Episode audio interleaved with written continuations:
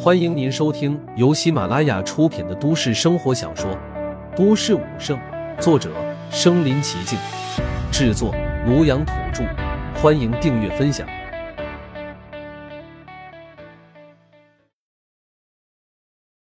第二十六集，宗师的拜访。陆凡其实也挺愿意和方怡多相处，尤其他现在身份地位不同了，也想报答他。可一想到赵冉，陆凡顿时没有了兴趣。他正要回绝，张云芳真诚道：“明天一定要来，方姨还给你买了不少礼物。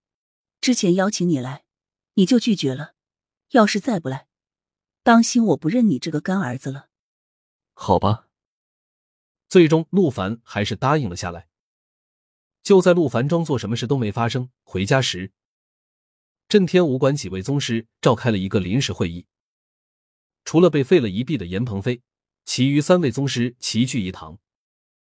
此刻三人面色都无比凝重，会议室内气氛压抑极了。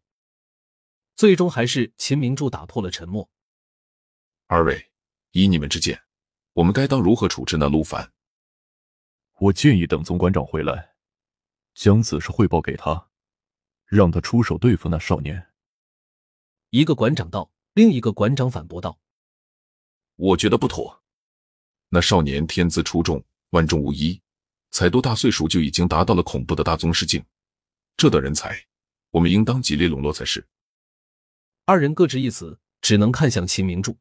“秦宗师，你意下如何？”秦明柱顿了一下：“哎，都怪老严，如若他不和人家陆宗师起冲突，这位未来前途无限的少年宗师早已顺理成章是我镇天武馆之人了。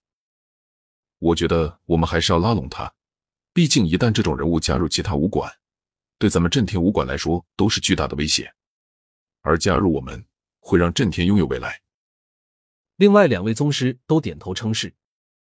秦明柱豁然起身：“好了，明日我去附近请罪，亲自将这位少年宗师请回来。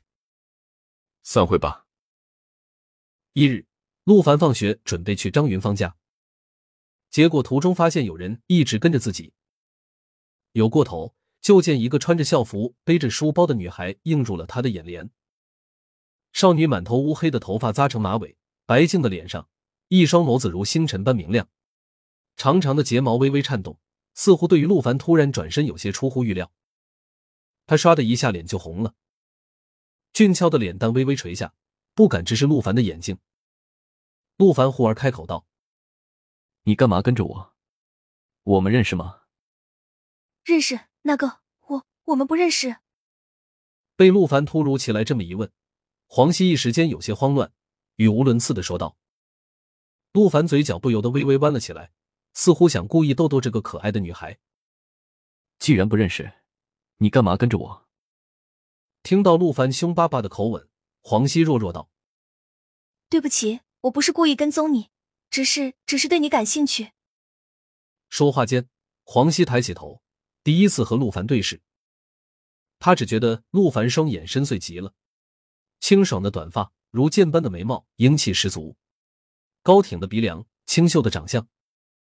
最主要的是，他在陆凡身上看到了一种和同龄人不相符的成熟、低调、内敛。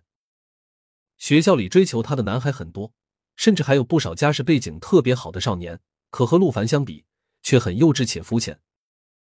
黄西鼓起勇气道：“你叫陆凡，是高三八班的，喜欢看书，踢足球，舞者测试成绩为四万两千站。”面对如数家珍的少女，陆凡微微露出了惊讶的表情。“其实我还知道很多关于你的事，自从上次你在全校舞者测试后，我就一直有关注你。”说到后面，黄西小脸已经红扑扑，完全不敢直视陆凡的眼睛了。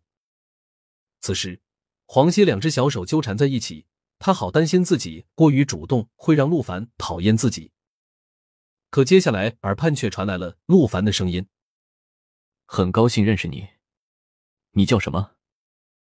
少女抬头，就见陆凡伸出手，嘴角露出迷人的微笑，与他主动握手。黄西连忙伸出小手，怯生生地和陆凡握在了一起。二人手触碰瞬间，黄西只觉得一股过电般的感觉流淌到全身。啊！少女没回过神，怔了一下。她懵懵懂懂的样子真的很可爱。我叫黄西，高三一班的。黄西，从今往后，我们就是朋友了。我现在还有点事，我们留个联系方式吧。陆凡低沉的声音再度传来。黄西晕晕乎乎的拿出手机。二人互相加过微信后，陆凡便如风一样离开了。当陆凡走后，黄西都感觉刚才的一切就像是做梦。他再度拿出手机，看着刚加的陆凡的微信，他紧紧搂在怀中，脸上洋溢出了灿烂的笑容。叶儿，黄西连忙给陆凡改了备注。男神。陆凡再度来了那个熟悉的小区，当初陆凡从燕京逃离，便在这里落脚。一晃都已经数年过去了，他也从一个寄人篱下的少年，成为了今日名震云城的大宗师。刚要敲门，陆凡手机却响了，接起电话，居然是秦明柱打来的。陆宗师，您在家吗？不在，有话直说。那个，电话里不方便说，您在什么地方？我这就去找您。秦明柱语气客气极了。毕竟在大宗师面前，他区区一个高级宗师根本不够看。宗师和大宗师虽然只差一个字，可二者差距却是天壤之别。犹豫了一下，陆凡还是说出了方姨家地址。他主要是担心这家伙跑到自己的出租屋，吓到兄妹。而后，陆凡挂了电话。当他叩开门后，开门的是一个高大俊朗的少年。